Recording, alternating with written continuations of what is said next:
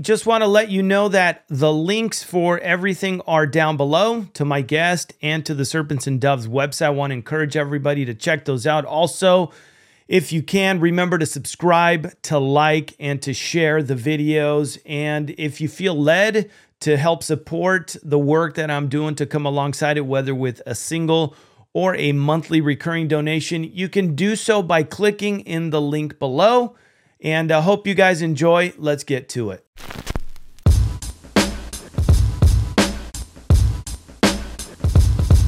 The Serpents Offhand Podcast.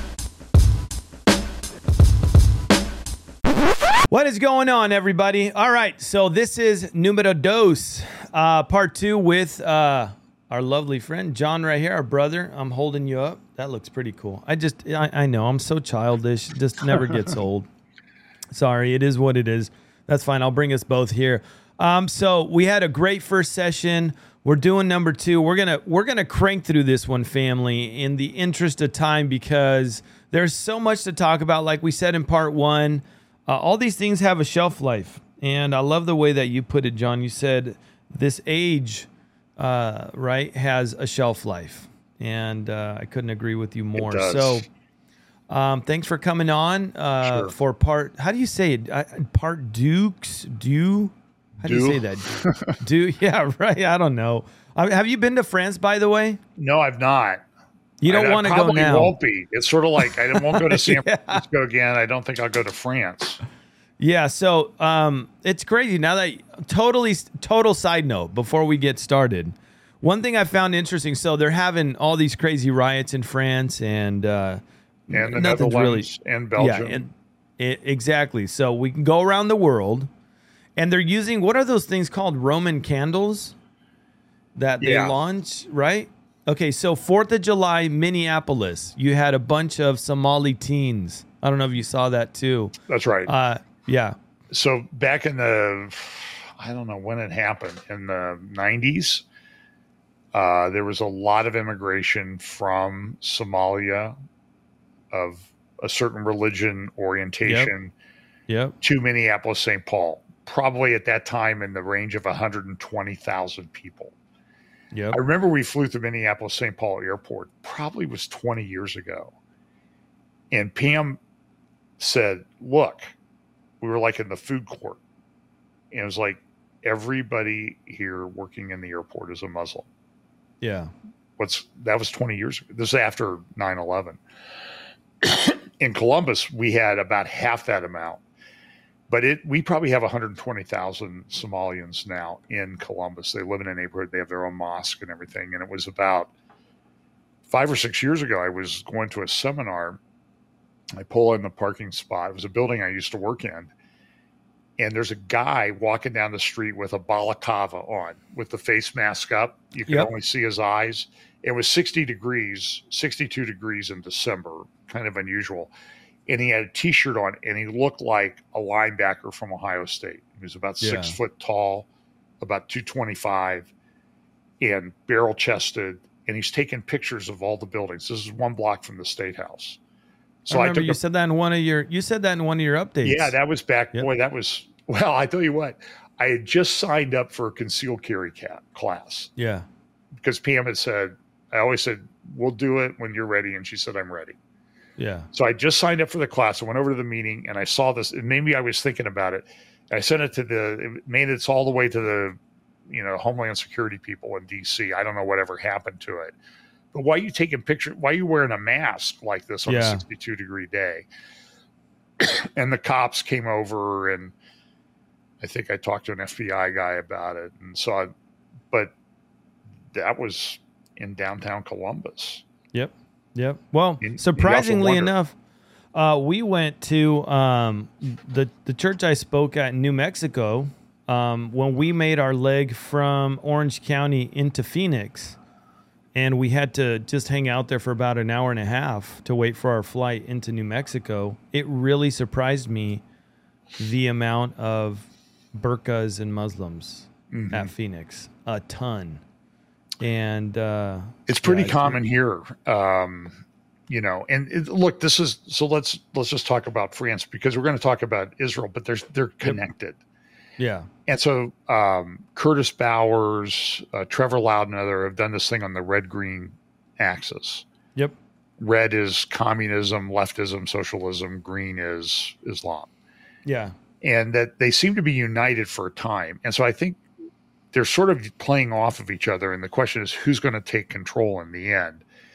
That you know the the left will use the green part for chaos, so they can put more government control in. This is what I think we're seeing happen. And when when it comes, Pablo, you see what happened with the pandemic. Yep. People are begging for control. Please right. require people to act a certain way. So people in France are begging for the government to do something and to take put more controls on to stop what's going on there. It's just it's Yeah. very interesting how this is is this is coming about. So Well, the the Gog the Gog uh, Magog alliance seems to be a red green alliance, it does. right? Yeah, and look, I I know people will the emails all go to Pablo, please. Uh, yeah. but look, Yeah. if you and then look I at, have a forwarding address too. It just kind of does the circle. Oh, okay. so the uh, uh, we always said at FBC we have a thing called the Department of Corrections, um, but the four horses are white, red, black, Black. green. Yep. What what countries' flags have those colors? White. Those Islamic. red. All the Islamic Red. countries have the one, Yep. uh, two, or all of those colors in their flags. And so, is there some connection between them and the four horsemen? I, I don't know. I'm just saying is don't discount that as a possibility as we move down this. And I just I got a great email from somebody today who's good thinker, good solid guy. He said, "Hey, what do you think about this?" And you know, he's like, you know, are the are the four horsemen? Do they have to be within the seventieth week? And the, the first one we always say is the Antichrist. Well, maybe it's an Antichrist spirit.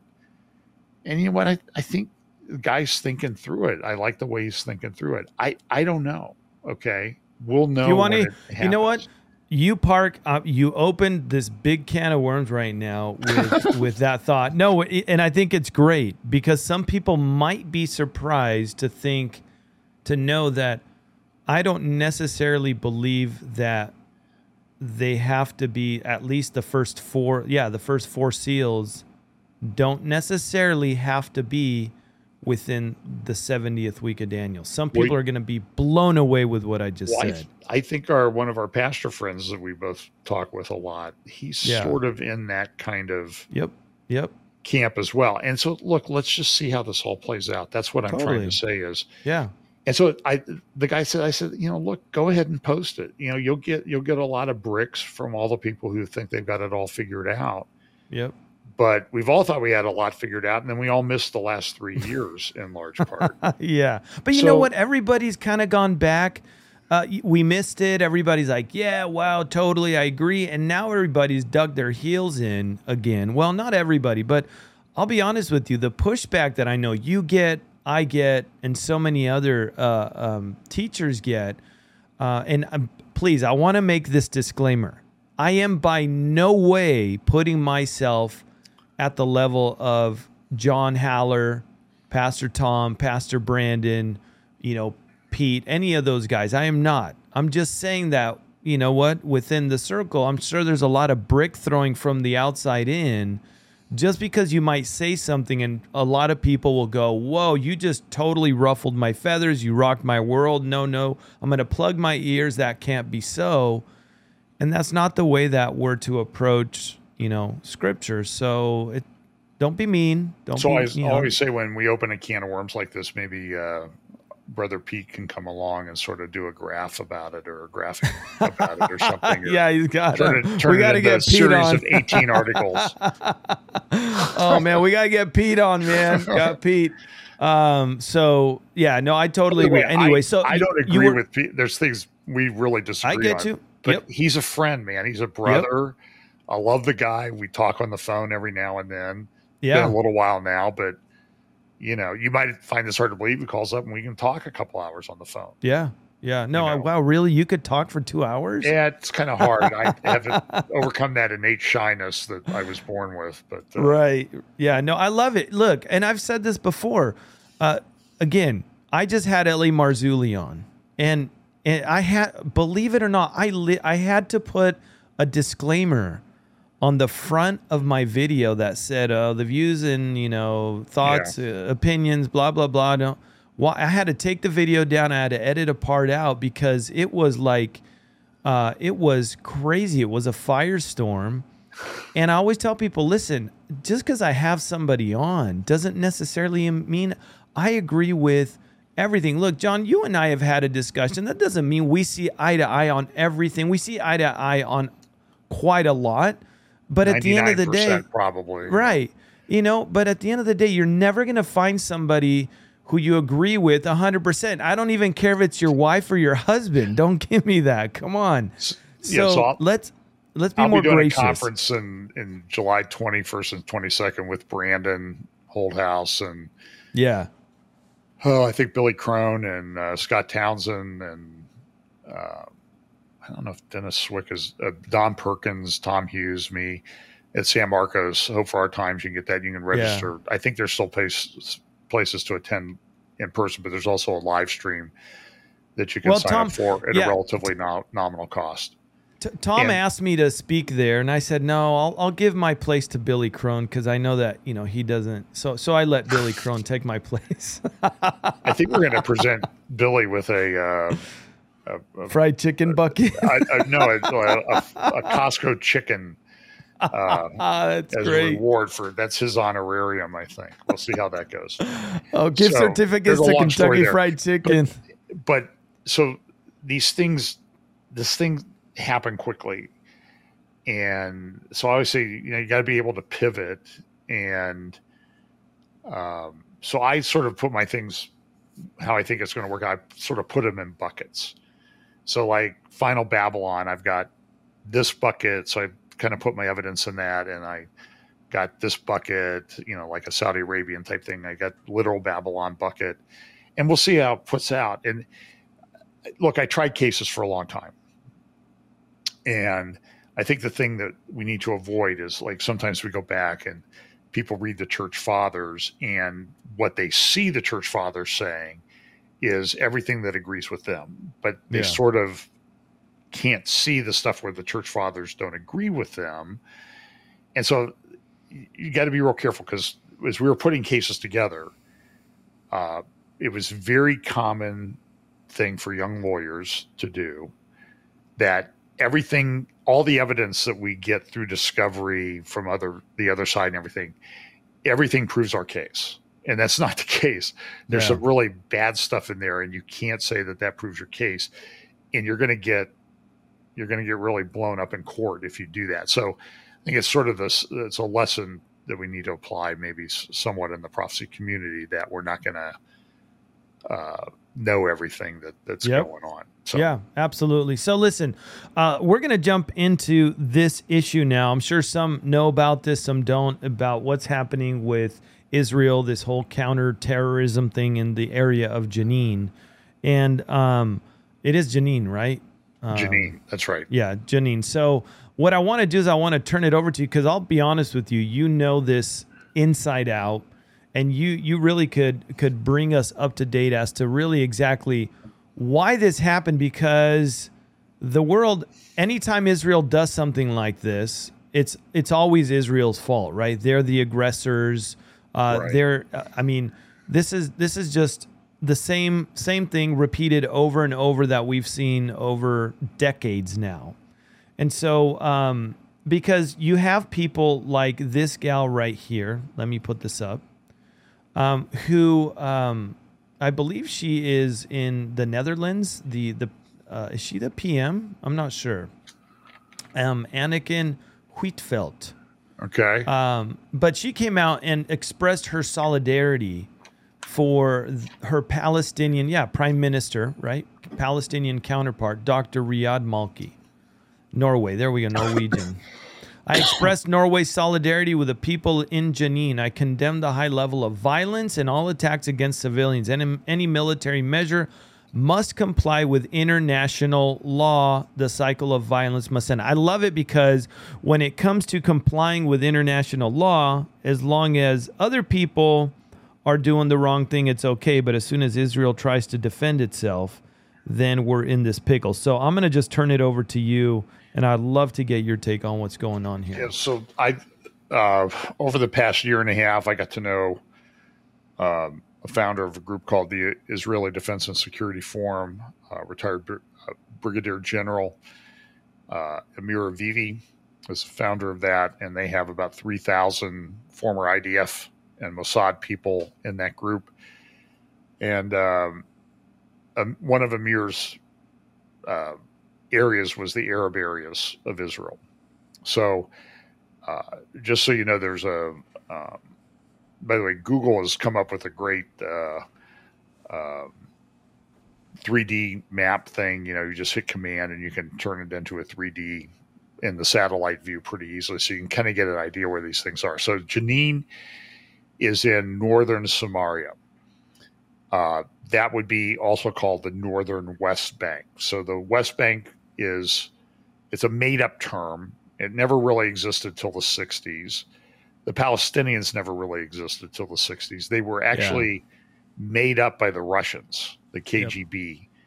because it was a it was a propaganda thing that was allowed to kind of get Arab support for Russia, uh, the Soviet Union so this is this is a propaganda war. It started in 1964, and I think before 1964, nobody knew that they were a Palestinian. They were an Arab, and so the head of the Palestinian uh, group was the Yasser Arafat, who was from Egypt.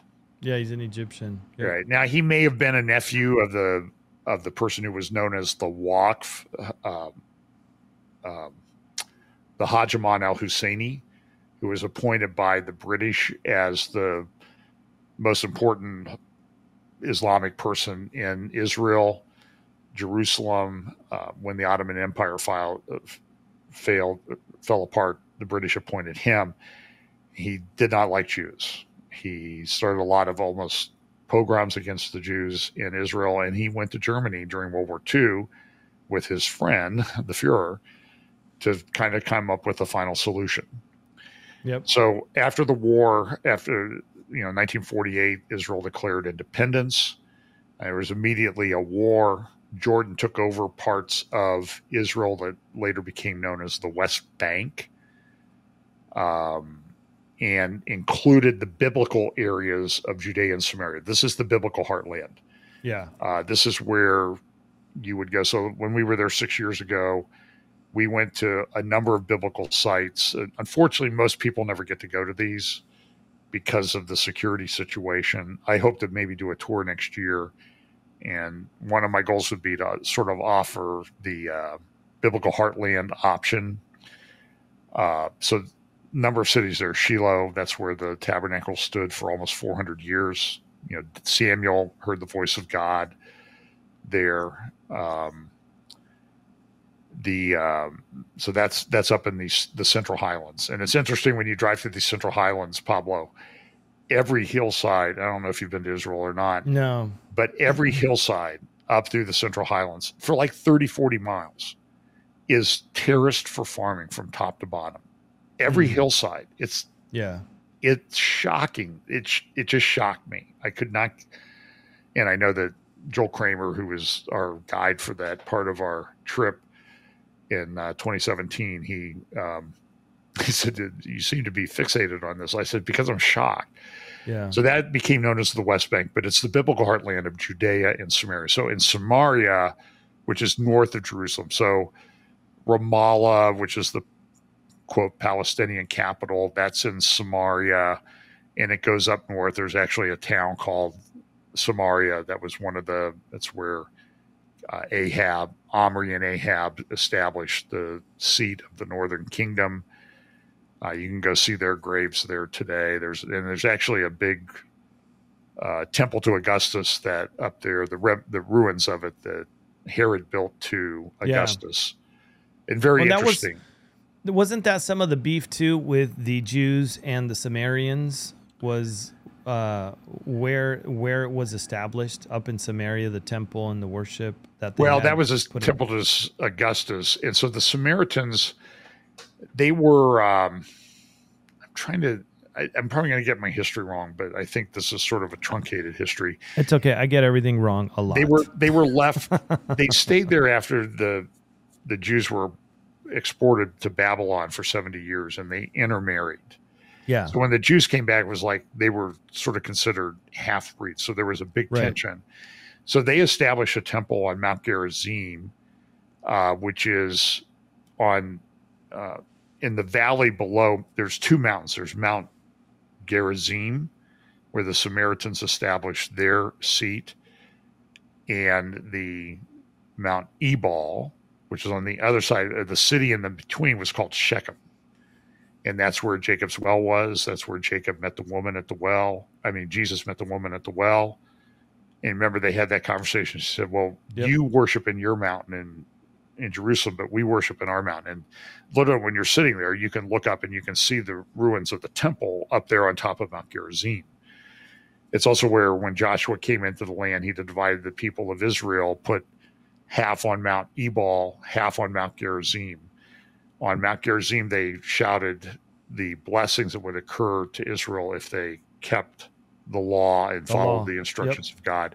And on Mount Ebal, they shouted the curses, what would happen to them. And, and it wasn't like there were 20 people here and 20 people here. There's probably Sure. a million at least on each mountain Sure. and Shechem's down in the middle. And this is this got to be kind of intimidating to the to the locals, the Canaanites that live there. In fact, there's letters that the king of Shechem around that time, at the time of the conquest when Joshua came in, wrote letters to the Pharaoh down in Egypt, and they're called the Armana letters, A R M A N A, Armana letters. You can look them up on, and you can see pictures of them on the internet, and they're actually located in the British Museum in London. And there's, by the way, it's a great. If if you want a lot of biblical history, go to the British Museum Yeah. and and there's a book called The Bible in the British Museum, and because there's all these Assyrian relief things from Nineveh and all this thing that they've now there's a big controversy if they're going to have to give them back. So if you want to see them, Go get there. the to London as quickly as possible. In fact, when we were in London, that was one of the things I wanted to see. I wanted to see the Sennacherib cylinder, and I wanted to see the Armana letters. And they're they're like rocks that would fit in the palm of your hand. They're not that they're Mhm. letters. They're cuneiform. And I get to the gallery and it's closed. And so I- I got a guard. He came over and I said, I want to see those. He goes, Well, the gallery's closed because we had people who didn't show up today. I'm like, This may be the only day of my life I'm ever in the British Museum. I really want to see those. And I kind of was joking with him. I said, You know, if I dropped a 20 or 50 pound note on the floor and when you picked it up, you kind of knocked the thing off and you went to Starbucks to get down to the coffee shop to get some coffee, you know, and you accidentally dropped it. He goes, That's very clever, sir but you know I can't do that. So eventually he came back. I was still standing there a few minutes later. He says, "Listen, it'll be open around 2 p.m. Come back at 2." So we came back and then I got to see him. And the letters were from the king of Shechem, which was Mhm. in this valley. And it said, very interesting confirmation of the biblical narrative. Help me. We're being overrun by these Haparu people that are coming Hmm. into the land. The Hebrew, Haparu Hebrew Yep, people. Yep. So, very important biblical thing. So, this happened in Shechem, and now Shechem is located within the city of Nablus. A lot of people don't go there. So, when we went to Nablus, Joel took us into the, uh, uh, we went through a checkpoint. And as we drove through the checkpoint, Joel says, You know, sometimes it's easier to get through the checkpoint than back out. And I didn't really think of it Yeah. and there had been riots on the streets the day before because a settler had killed somebody uh, two, a day or two before. Uh, he was being attacked by rocks. When you when you hear that, oh, we're just throwing rocks at Jewish cars. These are not rocks. These are stones that will kill Yeah. you if they hit you in the head. And so he felt the settler pulled a gun and shot and killed two Palestinians. So now they have riots. They're burning tires and everything. So as we're driving Yeah. in, we see burned vehicles. We see where they were burning tires and everything. So we drive down. It was Friday morning, so it's mosque, and you can hear sort of this. It's broadcast all over town on loudspeakers, and it's not. I don't speak Arabic, but Sure. you're pretty sure listening to it that it's not love your neighbor as yourself. Was the message that was being given. Right. So we went to Shechem. There's there's a stone there at Shechem that's without a doubt the stand the stone that Joshua erected. It's talked about at the end of Joshua. Joshua erected a stone in the temple area of Shechem. and you can go touch that stone today, at least what's left of it. And uh, it's about seven feet, eight feet tall. Wow. So, and then you know you've got the ruins of the temple up on Mount Gerizim. Now you got Joshua's altar that they've uncovered on Mount Ebal. Aaron Lipkin's on a tour in America right now, talking a lot about that. You might look at his website uh, to see if you can hook. I think he's in. He was complaining about the humidity in Houston. Um, that it was like the most humid place he'd ever been, which I would agree with. And uh, yeah. but um, he's he's sort of been you know one of the big pushers of the Joshua altar. Uh, I think there's no doubt that this is the altar, the altar that Joshua erected on Mount Ebal. Which interesting, the altar was erected on the mountain of the curses, and then Scott Stripling and some other groups, biblical research associates or something like that, um, they found a from a sifting project stuff that had been discarded. They went through and they found this little tablet that was talking about curse and Yahweh and curse. Wow. And so that that's pretty much been confirmed. That's just happened within the last year Hmm. that that's really been found and confirmed. So, Yeah. but Nablus itself, when you're driving into Nablus, and I, I'm only mentioning this because Jenin is a little bit further north in Samaria than Nablus, but Nablus is like every square in town, uh, you know, intersection is a mart named after a martyr, usually someone who was a suicide bomber who went down and they they came from Nablus. They came from there's a quote refugee camp there called Balat, uh, Balata, right next to the Tel at Shechem and the ancient city. Um, and it's it's these people have been kept in these refugee camps for 70 years. Yeah. Well, you know, at the time we were there, it was 69 years. Now it's we're 75 years, and they're they've sort of um, like refugee status from the 48 war is something you can Yep. inherit. Um, it's and so there's this tremendous and so the uh, now it's pretty clear. Uh, you can get Caroline Glick and Melanie Phillips read some of their articles that they've uh, written recently. Uh, listen to some of the talks that Amir Mi- uh, Vivi has done. They're on YouTube for IDSF. That they there's a lot of funding by Iran to fund terror groups and cells in these areas. Nablus has been the worst. Hebron has a pretty good contingent as well. I think Jericho as well, but probably the the strongest one in current times is Jenin Yeah. and they have these terror cells.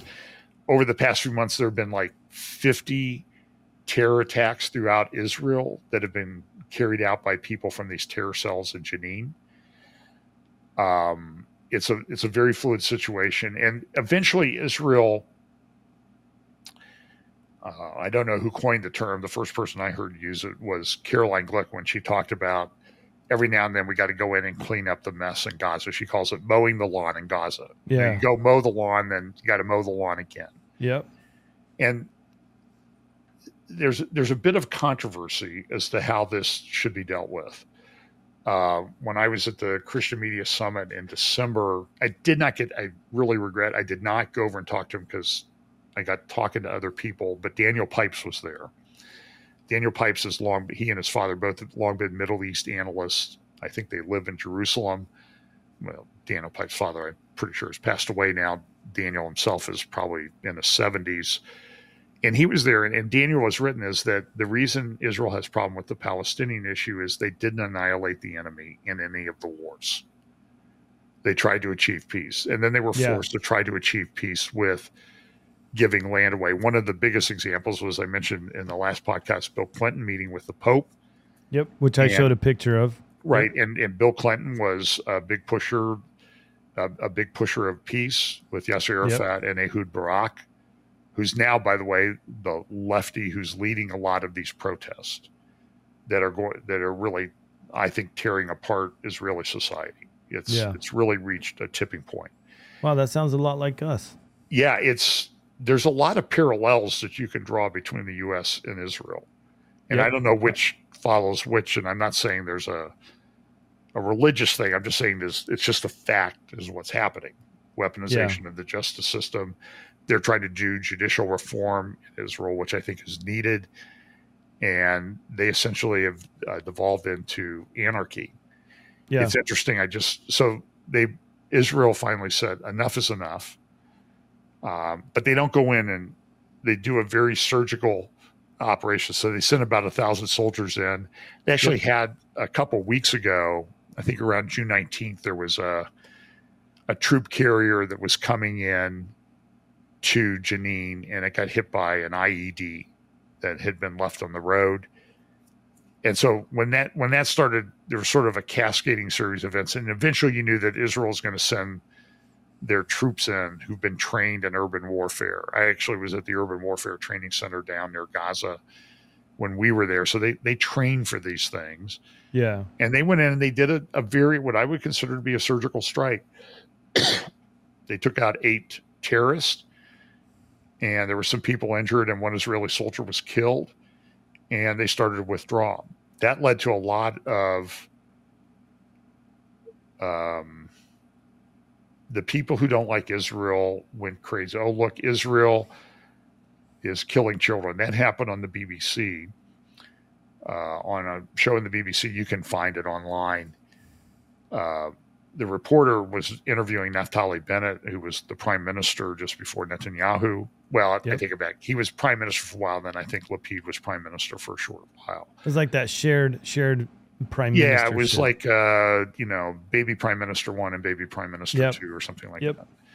So, and Naftali Bennett, he had a support of at least six seats. Uh, he had six seats of his party had taken in the 120 member Knesset, so he had overwhelming support, right, to be the prime minister. But he served for time. But look, he's he's pro-Israel. Okay, whether you agree with everything that he's done or whether he's hurt himself politically by the things that the compromises he made over the last few years, sure. he's a good defender of Israel. And the person said, "Well, you just you just support the killing of children." Goes, "What are you talking about?" So, a few, I don't know, two or three of the terrorists who were killed were like 16, 17, 15, 16, 17. yeah, And Naftali Bennett made the point. Watch the video. I mean, he tore the lady apart. It's like, yeah, it's a 17 year old guy with a gun coming after you and your family. You consider that a child? Is is it the terrorism part more important than the child part? Well, they're a child right. under the international law. You know, everybody always cites yeah, international law is sort of like anybody can cite international law supporting our position. You know, it's it's very malleable. Uh, and then the reason is because nobody's going to follow international law anyway. It's just an argument you make to support your stupid positions. yeah. So Naftali Bennett did a very good job. And by the way, the uh, BBC came out and apologized for what the reporter had done. Great. And then, of course, uh, Ilhan Omar and the, Of uh, course, the squad yeah. here, they always The say, "Oh, squad. they're, it's just it, it's there goes the Israel and the Jews controlling what people think in the UK. They're the UK is beholden to them." Um, and I don't know if Ilhan Omar has addressed that particular thing specifically, but the BBC reporter deleted her Twitter account Oh, wow. uh, and but it still stands. I mean, I now the other thing that I just read was a tweet from somebody. I get a lot of Hebrew tweets because of people that I follow, and they somebody in the know. Uh, it might have been one of the OSN IT, OSINT accounts, open source intelligence accounts that yeah, really I think are pretty good. I mean, I get a lot of my news that I think I can trust from Twitter in these accounts. now, they're not always true. You got to kind of take Sure. them with a grain of salt. But I really trust Twitter and social media to give me more information than some of these other people do. Sure. That's truthful. So anyway, they went in, they did the surgical strike, just like they've done in Nablus and that type of thing. And uh, they're not good places. Um, you know, breeding was- grounds, right? Yeah, there was a ramming attack with a vehicle. It was interesting. When we left Nablus, we come up to the checkpoint, and there's about 20 cars there driven by Palestinian guys, and we have to stop. So we kind of drove up alongside them, and then Joel got out. They had their guns pointed at us, the Israeli soldiers. And Joel went up and talked to him, took our passports up, and said, You know, we're, we're leaving. Why were you here? Well, we went to Shechem, and the guy who was leading the squad was an Orthodox surgeon, and he got a, a, a Orthodox uh, Jew, and he got a little bit um, emotional, like, "Wow, you went to Shechem? You know, I've lived Yeah. in. I'm, I'm Israeli. I'm Jewish. I was born here. I've not been allowed to go there because of where it is, Hmm. Yeah. and it's like a mile and a half away, Yeah. which is like this is like a scandal to me. Cra- Yep. It's insane. But he says, well, you really, you shouldn't be in Nablus because it's not safe. It's like, yeah, that's why we're trying to leave, you know? Yeah, exactly. Can we go? And I don't even know, I, there might be a hotel there, maybe one hotel in this town. And it's, it's a fairly good sized town. And then they got this refugee camp, which has been there forever. Well, there's a refugee camp in Jenin as well. And same thing, this is like where the terror, it's, it's not great conditions to live in Yep. They're sort of forced to live there. And I had a conversation with a Palestinian doctor from Gaza. He was speaking at the Christ at the Checkpoint conference in Oklahoma in 2017. Is that the I- one Hank Hanegraaff puts on? Or well, he's spoken there? he's he's spoken at it. and that was uh, also Bill Hybels' wife spoke there yeah, too, Lynne right? Hybels, and then Yeah. um, they came and did one in America, so I went Yeah. to it. And uh, uh, you know, Rick Wiles, he's been over there to Yep. support the poor Palestinians, the True News, and that type of thing. And Yep.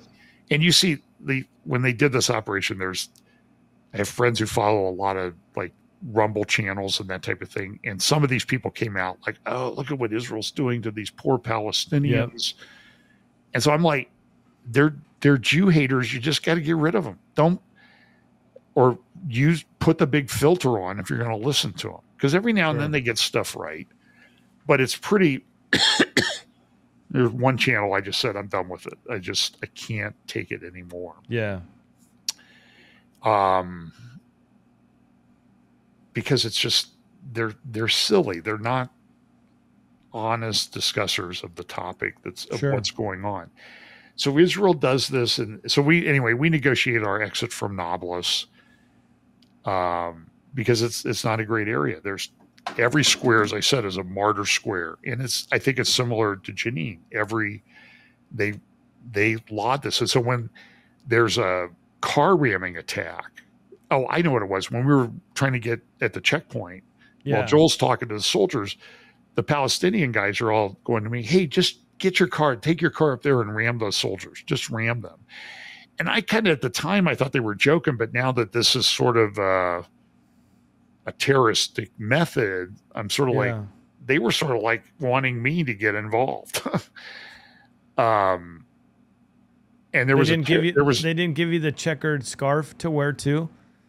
um, I'm sure know if I asked, they would have. Here you get But if. I Yeah, put that on, there's no way I'm getting through that checkpoint. I can guarantee you. So, because they think if you're in that, ta- you know, this Yeah. soldiers, they're careful. They and they've been stabbed and killed at that checkpoint. Yeah. Just like when you go to the cave of Machpelah, the tomb of the patriarchs down in Hebron. There's soldiers that they ask you, "Do you have any knives?" Because they've been they've had soldiers stabbed and killed at that checkpoint Yeah. it's a it's a real thing uh, and they have to decide you know when i was in there in december a friend of mine we drove through hebron around a bunch of checkpoints because we wanted to go to mamre which is where jewish people can't go in israel well they can on occasion with like a whole soldier contingent to protect them but you know they're pointing their guns at our car and people are like, "Oh, you're making it up." They, no, I know what it looks like when somebody points a gun at your car. Yeah. because they have they have like 10 seconds we had a briefing at Yep. the media summit and it says you got 10 seconds to decide whether that's a good guy or bad guy and so they were trying to decide as we're driving around so it's a it's a very touchy situation i, I didn't Sure. feel unsafe but certain people in israel they would never go there they would if they knew you were there they would say you're out of your minds Yeah. so we got through the checkpoint, but you know there was a ramming, car ramming in Tel Aviv last night. Yeah. And what happened in Jenin? They're passing out candy celebrating it. Yep. And so it's it's a huge problem. And so at some point there's going to be a problem. Now it was also reported today that Hamas is taking credit for some of this stuff, which means there's a direct confrontation now going on in Israel between Hamas and Israel. Yeah. um, it's it's sort of escalated, and so the question is, you know, where does it all end? And then you layer on top of that. I would highly recommend a website. Uh, it's called Alma Israel. It's israel hyphen alma.org Israel-alma, A-L-M-A dot O-R-G. And it's a it's a website where they sort of track. Yeah, there it is they track what's going on in northern Israel. If you scroll down the page a little bit, you'll see some of their reports that they do, like right there, current updates. And they talk about things, and they'll talk about Jenin, and they'll talk about Hezbollah in Lebanon and what's going on. And they had a recent thing called it, which is kind of interesting. I don't know if you've had Bill Salus on your program or not. I had him on once. Yeah. Okay. So, you know, Bill talks about the tents of Edom. And there's an article that Alma wrote recently called The Tents of Hezbollah Hmm. because they're erecting tents along the border. And Iran is heavily influential in this area. They have tunnels um, that they built from Lebanon down into Israel. Same thing you see, There's you'll one. find in Jenin, you'll find them in Gaza. And I've seen where the. Israeli soldiers train for these things. So, but at some point, they just kind of got to go, okay, somebody's going to say enough is enough Yep. and Hezbollah is going to start launching a bunch of rockets, and Israel's going to respond.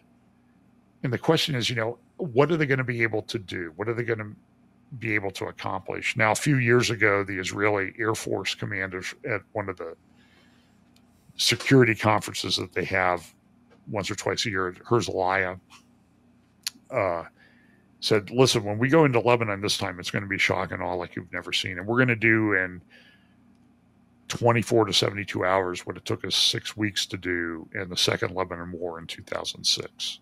Wow. But, you know, Israel also has limitations. We have to be honest about this. Sure. There's enough rockets in in Lebanon that would Yep. completely overwhelm the Iron Dome and other missile systems that they've set up. They're working to develop some. They're working on a laser system, but it's not. I'm going to guess it's at least a year away or more from being operational. Sure. It has very limited range.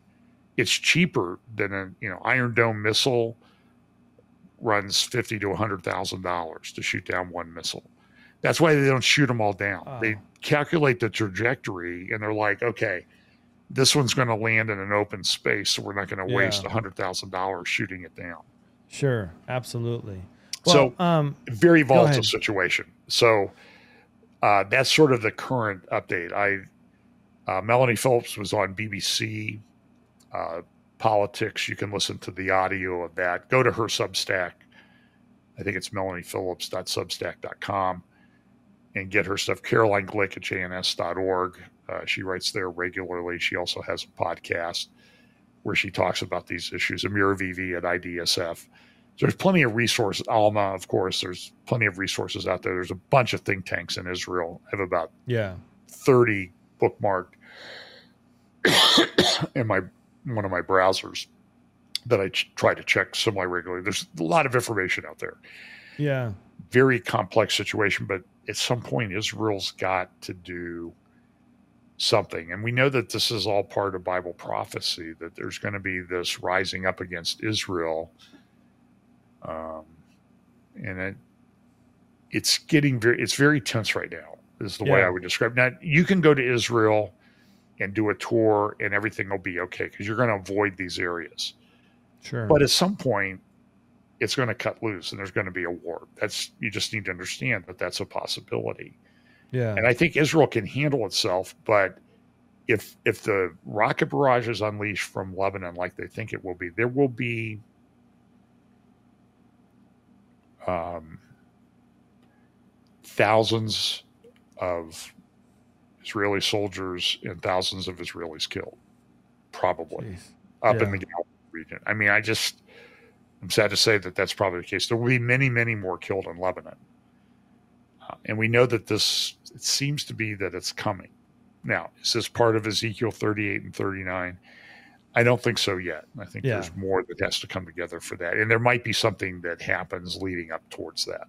I agree. I totally agree. And, and we didn't get to um, one thing that I want to show. So again, there's the Alma site. Um, I noticed here, and this came out uh, July 6th, which was today. Um, but if you look down here, I believe that this one right here is an exit tunnel, right there. Yeah, yeah, they have See that? tunnels that? they've they've built. So like, if the Israeli soldiers come in, they hit the tunnels and exit and come out someplace else. Yeah. So this one right here, check out this news article. Uh, well, this was the Israeli sol- soldier you mentioned that uh, got killed in the Jenin operation. This is a tunnel linked Jenin terror mosque to kindergarten. That's insane. So that's why when I went to this, um, when I went to to Alma's uh, website, the one that you just sent me to, and I saw this, they're everywhere. And I remember not too long ago, John, how many years ago was it where um, Israel went into specific areas and they demolished all of these? Supposedly, they caved in all these tunnels. Do you remember they found them for miles and oh, yeah. miles long? Yeah, wasn't that long there. ago. Gaza, there has well, that was been three, four, probably two, three, four years ago. Right? Well, Yeah. here's a here's a Let me put you full. okay. Well, this is a, a Twitter feed. Okay, this is just happened today. This is Israeli soldiers. Okay, Yep. somebody filming them, and the guy is saying, "Oh, you kill children? Kill my child! Kill my child!" Is what Wow. he's yelling. Wow. This is is what the crazy. IDF puts up with. That's crazy. So stop this nonsense, you people. You know Yeah. who think it's that this is some kind of made up Israel thing or something like that. Sorry, I get a little bit exercised about this. No, no, no. I get it. I and I totally understand. So uh, the the question is, and I know you kind of we have to we'll close up with this too. And I wanted to get this up because there's a there's talk about it, but not enough talk about it. And then the talk you do hear about it, it's all about Israel's fault, and that's always been the case. But at some point, there's going to be a tipping point where, like you just mentioned, Israel is going to come under big attack. And uh, Yeah. the question is when? We don't know. We don't know. But are we, how, we're Look, close. I don't know. It, look, um, I think right now there's sort of a dance that goes on between Israel and Iran, and the Iranians supported Hezbollah and Palestinian Islamic Yeah. Jihad and Hamas thing. Like they don't want it to get into a big conflict, but at some point it's going to be in a big conflict. sure. Sure. Um, and you know, you can argue about whether Israel's handled this the right way or not, but and I mean, I'll just share. I, so I, this Palestinian doctor was the keynote speaker one evening at the Christ at the Checkpoint conference. yep. And he's a surgeon, and he'd had, I don't know, two or three of his daughters and a niece killed in a Wow. you know rocket explosion, which they blame on Israel, but it's not so sure that it wasn't a rocket that Hezbollah shot Sure. or that they shot from Gaza and it fell short and hit his house and killed his kids. So, and I have no doubt the guy's telling the truth. I mean, you imagine losing your children; it's a horrible thing. He's moved to Canada. He's a oncologist up in Toronto, and he was speaking. And I I asked him. I said, "So, I've been to Israel, and I've seen these refugee camps." And they look Yeah. awful. Oh, they're horrible. It's the occupation. It's the occupation. I said, well, so what's causing this? It's the occupation. It's the occupation, John. It's the occupation. I said, but I got, I've been in Jordan, and I saw refugee camps like this. That's that's an Arab country, and they've they've been kept in these refugee camps for seventy years. What what's the reason for that? Yeah. Oh, it's the occupation. I said, but I go to I go to Nablus and I see Balata. Oh, terrible place, terrible place.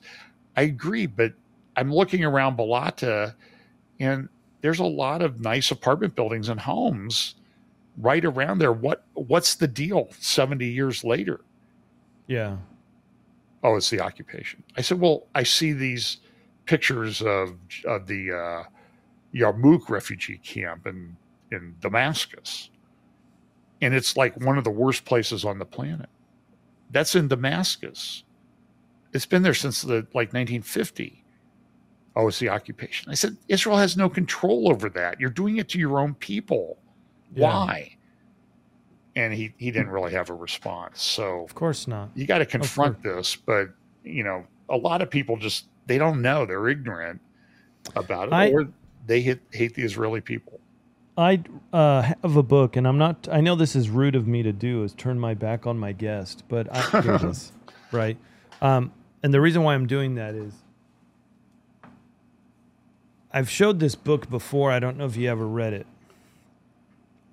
Um, and it's called Philistine okay I've by a guy. His name is Ramon Bennett. There you go. There it is, right there. And this is probably the best book I've ever read in regards to this whole Palestinian issue. This came out in 1995. And as far as I know, this guy's in, this guy's not, we don't know where he's at because there's a bounty on his head.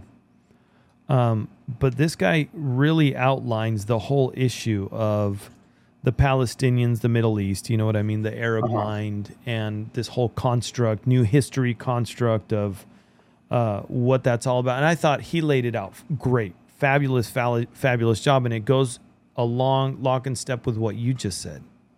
This is this is a construct. What you opened up with in the very beginning, this this whole Palestinian issue is a construct, and we he again um, he does a fabulous job at at uh, outlining, and he calls it the Great Deception. That's what Ramon Bennett calls it. And when you read this book, I'll be honest with you, it was a hard read, real hard read, because there are some things in here that that they've done that are really difficult to read. Um, this isn't something you want to read right before bedtime. You know what I mean? Uh, but he just he he really nails it, and he also talks about how the news media is complicit too in all of this, and he takes that all the way back to the '80s, early '80s, and don't we see that now? It's all Israel's fault. It's all Israel's fault. Um, you know, and it, you said something in a text to me that kind of got me, and we'll close with this if you don't mind sure Um, it got me just wondering what it was you meant. The recent Israel operation in Jenin has exposed severe cracks within Israel. well i mean i think it's it's showing that there's maybe there's more of a problem than we really want to admit Yeah. And and so listen there's you you have soldiers now because of this. I saw a very interesting tweet today. Soldiers are re- re- refusing to do their reserve duty because they disagree with the proposals from the elected majority democratically elected majority because they're against democracy. So the democratically elected majority are making proposals yet they're against democ- democracy Sure. That sounds familiar. it's, it's absurd. It's the same thing that we're seeing in our country. yeah. Yep. Um, and so I I think that and so what you're what you're seeing is like there was a recent graduates of some soldiers from to into the reserves or into the army or something, and they said we're going to refuse to serve. And to which somebody said, I think thought it was a pretty brilliant tweet, was like, "Oh, so you're refusing to do what you've never really done for us anyway? Well, thanks." um, I love that. anyway, it's um, it's very uh, the the situation I think is touchy. Now, look, Yeah. I'm saying I would go to Israel tomorrow Sure. If I could, um, because I I love the place. I learn a lot when I go there, and I love the people. But it's it's a very volatile situation in the world. Yeah. And when you when you translate it over, just I, I don't think we want to go down the road too much, but we look at what's going on in France right now, Netherlands, and that type of thing, and it's it's like all these people were sent in like six, seven, eight years ago. That's right. Yeah. And those migrations. They've Yep. and I've got I've I've had graphics to show the flow of people. Yep. And there was a NATO commander at the time, uh, Breedlove, I think was his name. He testified before Congress. He goes, "It's like what happened in Syria. They like bombed the Sunni areas. Um, they bombed the Sunni areas." Like to get those people on the road and make them somebody else's problem. And this is what Yeah. this is what Russia did. I know there are people who are going to disagree. They're going to hate me for saying this. Russia and Syria bombed the Sunni areas to get rid of the Sunni issue and make it somebody else's problem.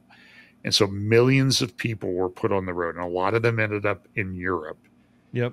And now we're seeing the fruits of that. We're Yeah. going to see the fruits of that with regard to our own southern border.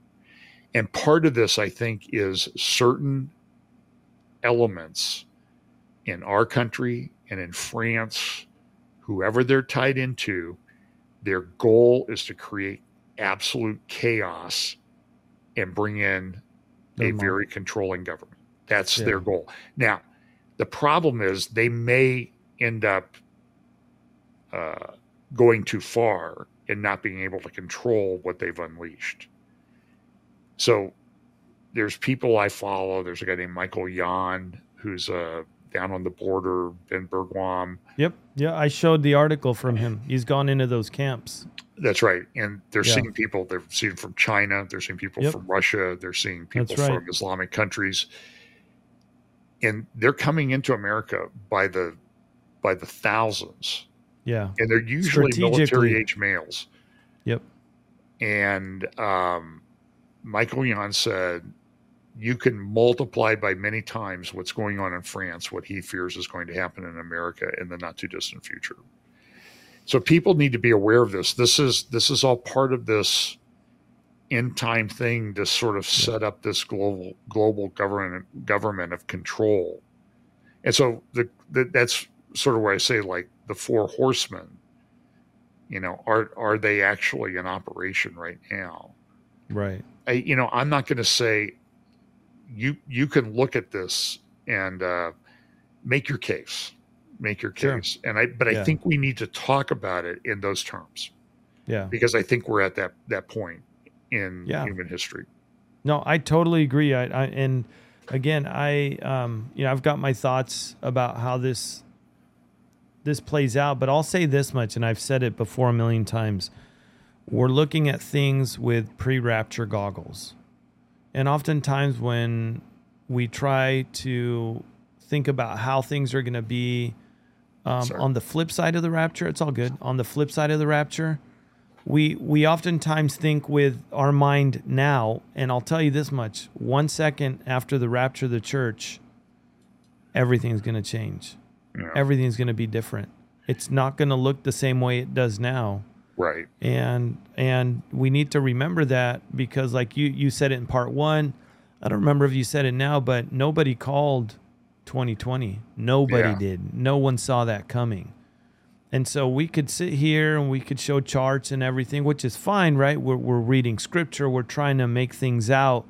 Um, you know daniel in the book of daniel we know that um, knowledge shall increase. My my understanding is that um, knowledge in regards to bible prophecy in the end times scripturally speaking is going to increase because we're going to be living in the days spoken of by the prophets the book of revelation.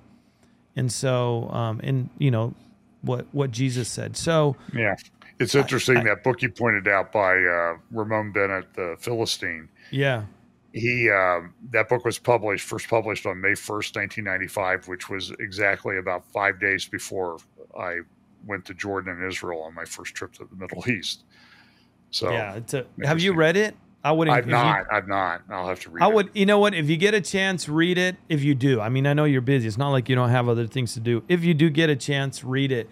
I'd be curious what your take is, but uh, I thought it was. It's not an easy read. I'll tell you that much because he really goes into a lot of detail when it comes to these terror cells, and uh, it's it's not easy. But I thought it was well, a really he good was. book. He, there's one of the reviewers I see here, like says this. The first review that pops up from the 2007 says this is the source. And he said that the next major world war would be a Middle Eastern centered, and pointed to this author about how this was going to play out. So that seems to kind of line up with Yeah. our understanding of the Bible. Yeah, absolutely. I had contacted him once when I bought the book after I read it because I had a couple questions. Um, I did get a response because uh, I I noticed that within the church community there was a lot of support for this whole Palestinian cause. You know that you've spoken Sure. about that in the past. You mentioned Christ at the checkpoint, and uh, his response was pretty telling too of how uh, how this is even seeped and infiltrated into the church and even mainstream evangelicals. Um, Absolutely. Yeah. So, anyways, listen, uh, John, as always, I don't ever want to end these without sharing Jesus Christ.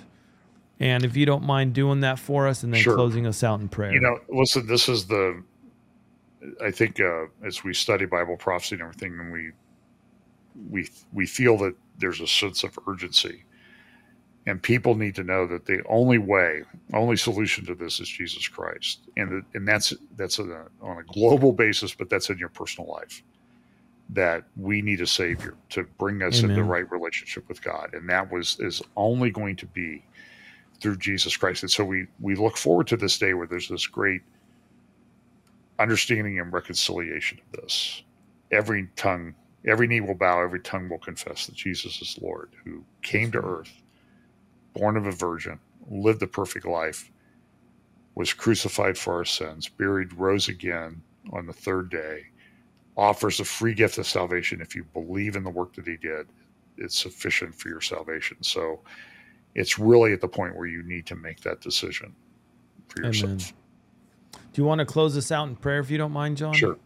Lord, thanks for the time that we have to spend together. Thanks for all the instruction that you gave us. We pray that you'll uh, help us to take these things to heart, that we'll discuss them openly, weigh them in the balance, and see how these events are going to unfold. That you've given us the gift of uh, prophecy so we can Yes, watch these things unfold and warn others around us Amen. about what's coming. Bless us uh, in the work that we do, Lord. In Jesus' name, amen. Amen. Family, listen, um, I want to encourage everybody because John just mentioned it in prayer too. I think the most important thing that we could do as the body of Christ right now is be sharing Jesus Christ. Um, because, uh, again, I, I keep saying this, I'm harping on it. We're living on borrowed time. And John doesn't know, I don't know when things are going to go south real quick. And we know that that could happen overnight, as we saw how things changed in 2020, just literally overnight for everybody. So I want to just encourage people um, share the gospel of Jesus Christ if you can. Um, I've got, you know what? I haven't done this in a while. I've got these little cards. They're they're gospel cards. They're tiny business size, and they're on my website. You can drop those at restaurants, coffee shops, leave them somewhere, and you never know if somebody might pick that up and um, surrender to Jesus. But anyways, we need to be uh, busy doing that. Family, hope you guys were blessed. I really, really do. Get into the Word of God and get the Word of God into you. I'm not going to stop saying that. I'm not going to tire of saying that. John, I love you, brother. This was Thanks great. so much, Pablo. You bet. Until the next time, family, remember to keep looking up. All right? See you.